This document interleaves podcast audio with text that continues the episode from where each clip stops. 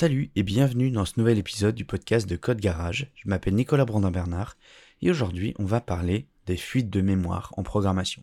Mais avant, un petit mot du sponsor du jour. Un réseau mondial de connaissances et l'engagement de vous accompagner à toutes les étapes de vos projets, de la recherche à la conception, en passant par la maintenance.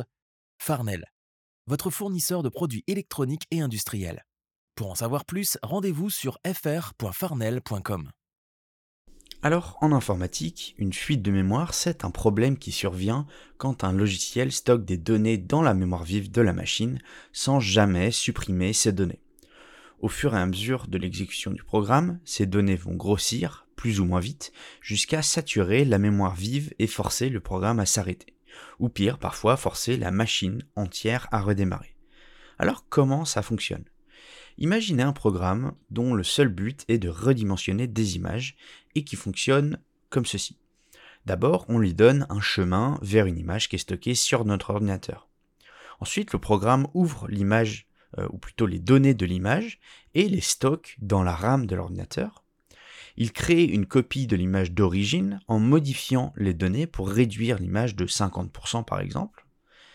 Puis, il enregistre l'image dans un dossier spécifique. Alors, admettons qu'on donne une image de deux M O, hein, deux mégaoctets, à notre programme.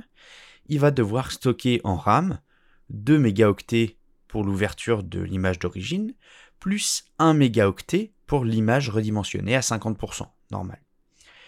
Et comme on n'a jamais spécifié à notre programme que les données de la RAM devaient être nettoyées euh, après que l'image finale euh, ait été sauvegardée, et ben notre logiciel va continuer à remplir notre mémoire vive jusqu'au crash. Alors comment détecter une fuite de mémoire ? En général, une fuite de mémoire, elle est facile à détecter, mais pas forcément à corriger.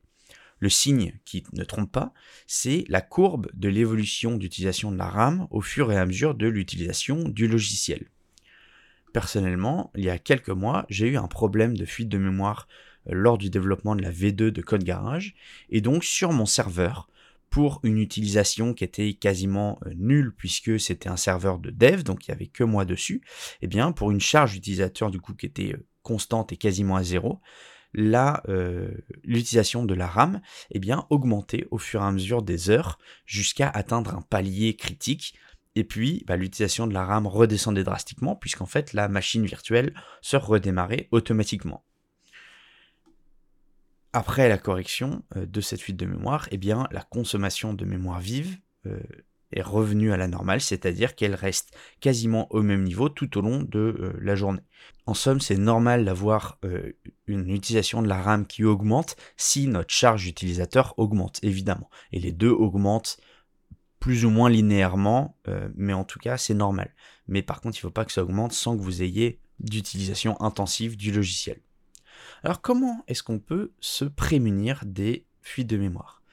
Malheureusement, il n'y a pas de solution miracle pour corriger ou empêcher une fuite de mémoire. Si on n'a réellement aucune piste, il faudra examiner minutieusement l'exécution de notre programme pour détecter la moindre variable qui pourrait poser problème. Mais on va voir ensemble quelques conseils pour minimiser les chances de créer une fuite de mémoire. D'abord, il faut bien comprendre la gestion de la mémoire du langage qu'on utilise. Certains langages de programmation possèdent un garbage collector, c'est un système qui va traquer la mémoire vive utilisée par un programme et libérer de l'espace automatiquement. Si jamais vous n'êtes pas très familier avec le concept de garbage collector, je vous invite à écouter un des épisodes précédents du podcast pour, pour en savoir un petit peu plus. C'est le cas par exemple du JavaScript, du C Sharp, du Java qui ont tous un garbage collector. Et il y a évidemment d'autres langages où la gestion mémoire, l'allocation et la désallocation, doit être gérée manuellement. C, C plus plus et Rust, entre autres. Donc, on ne code pas de la même manière avec ou sans un garbage collector. Et il faut connaître les bases de la gestion de la mémoire des différents types de langages pour éviter bah, les erreurs et les fuites de mémoire. Se méfier des variables globales, c'est aussi quelque chose qui est très important. Par définition, une variable globale restera en mémoire tant que le programme n'est pas terminé.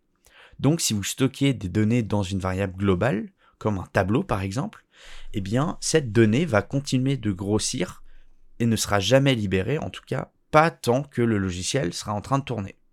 Dans certains langages, comme le JavaScript, il est même possible de créer des variables globales par erreur, ce qui peut facilement créer une fuite de mémoire.